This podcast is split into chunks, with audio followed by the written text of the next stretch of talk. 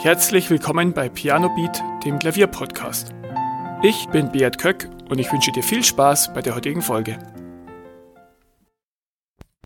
Vor kurzem habe ich mir wieder die Känguru-Chroniken von Marc-Uwe Kling angehört.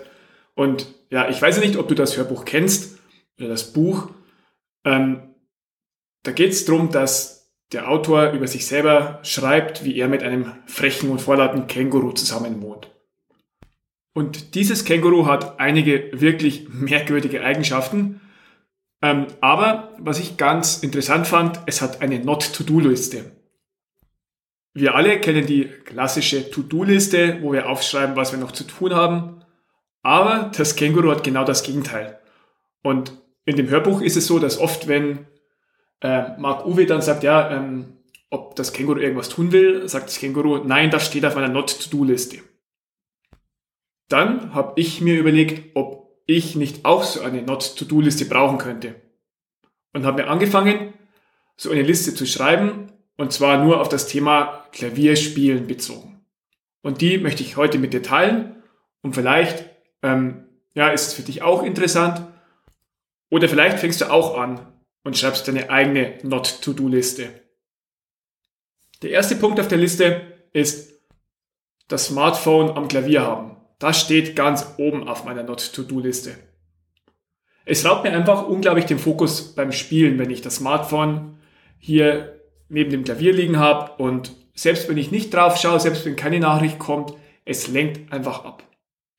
Deswegen kommt es bei mir konsequent weg, wird aus der Sichtweite geräumt und ich schalte auch die Benachrichtigungen aus. Ich spiele auch viel vom iPad und auch da, wenn ich das zum Spielen hernehme, werden die Benachrichtigungen ausgeschaltet, ich gehe in den Flugmodus gegebenenfalls und nutze das wirklich nur zum Spielen und nicht als Ablenkungsquelle. Der zweite Punkt auf der Not-to-Do-Liste ist das Abbrechen von Kursen.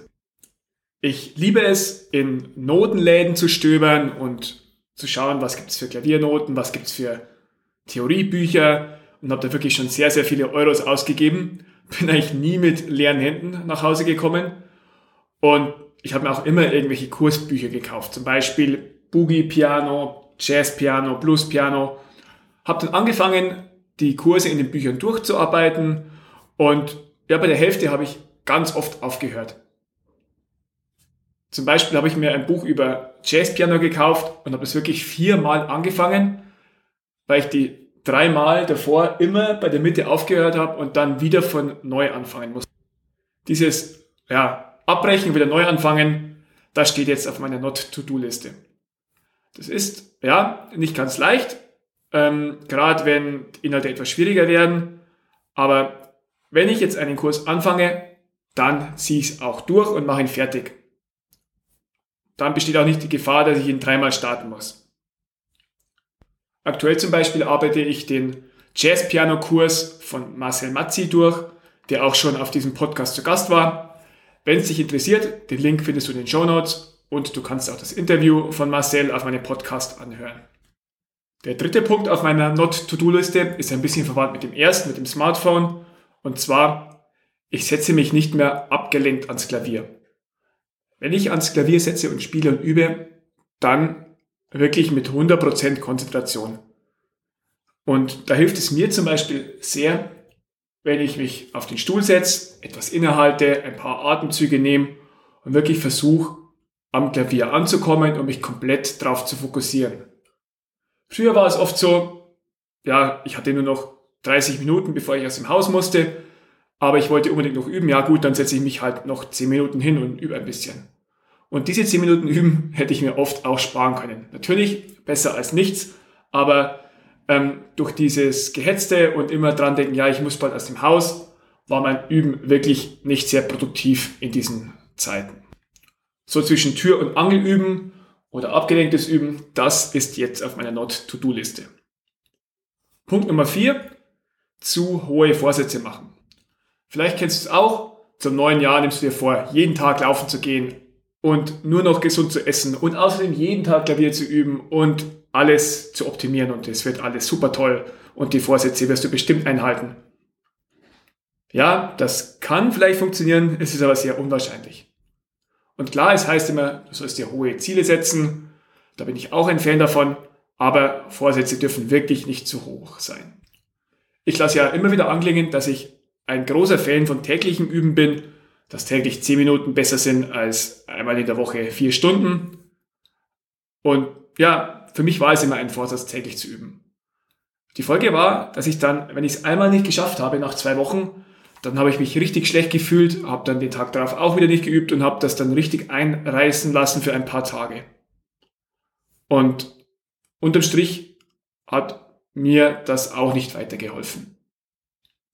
Jetzt ist mein Vorsatz weniger streng. Nicht, ich muss unbedingt jeden Tag üben, sondern ich habe eine lockere Regel, die heißt, niemals 2 Tage in Folge nicht üben. Es kann immer mal passieren, dass ein Tag ausfällt, wenn ich unterwegs bin, wenn ich es einfach nicht schaffe, wenn ich, einfach der Alltag zu voll ist.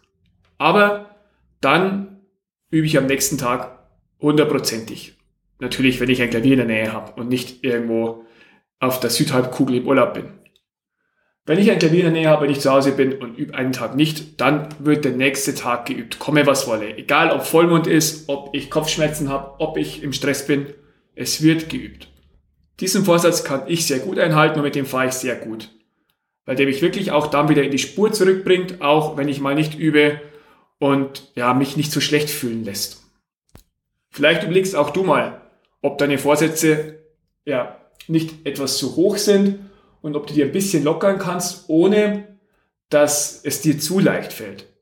Und das ist ich übe einmal im Jahr, toll, das ist kein guter Vorsatz.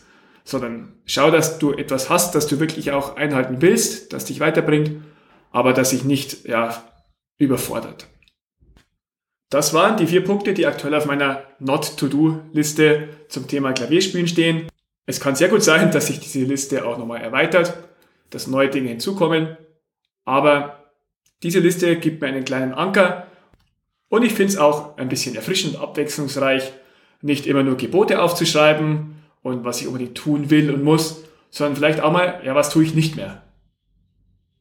Und nochmal am Ende dieser Folge der Aufruf, vielleicht ist für dich auch interessant und du schreibst dir deine eigene Not-to-Do-Liste. Du kannst mir diese auch gerne teilen an info@pianobeat.de. Würde mich freuen, wenn ich deine Not-to-Do-Liste lesen würde oder wenn du sie mit mir teilst. Das war's für heute und ich freue mich, wenn du nächste Woche wieder mit dabei bist. Vielen Dank, dass du zugehört hast. Weitere Informationen zum Podcast findest du in den Shownotes und auf pianobeat.de.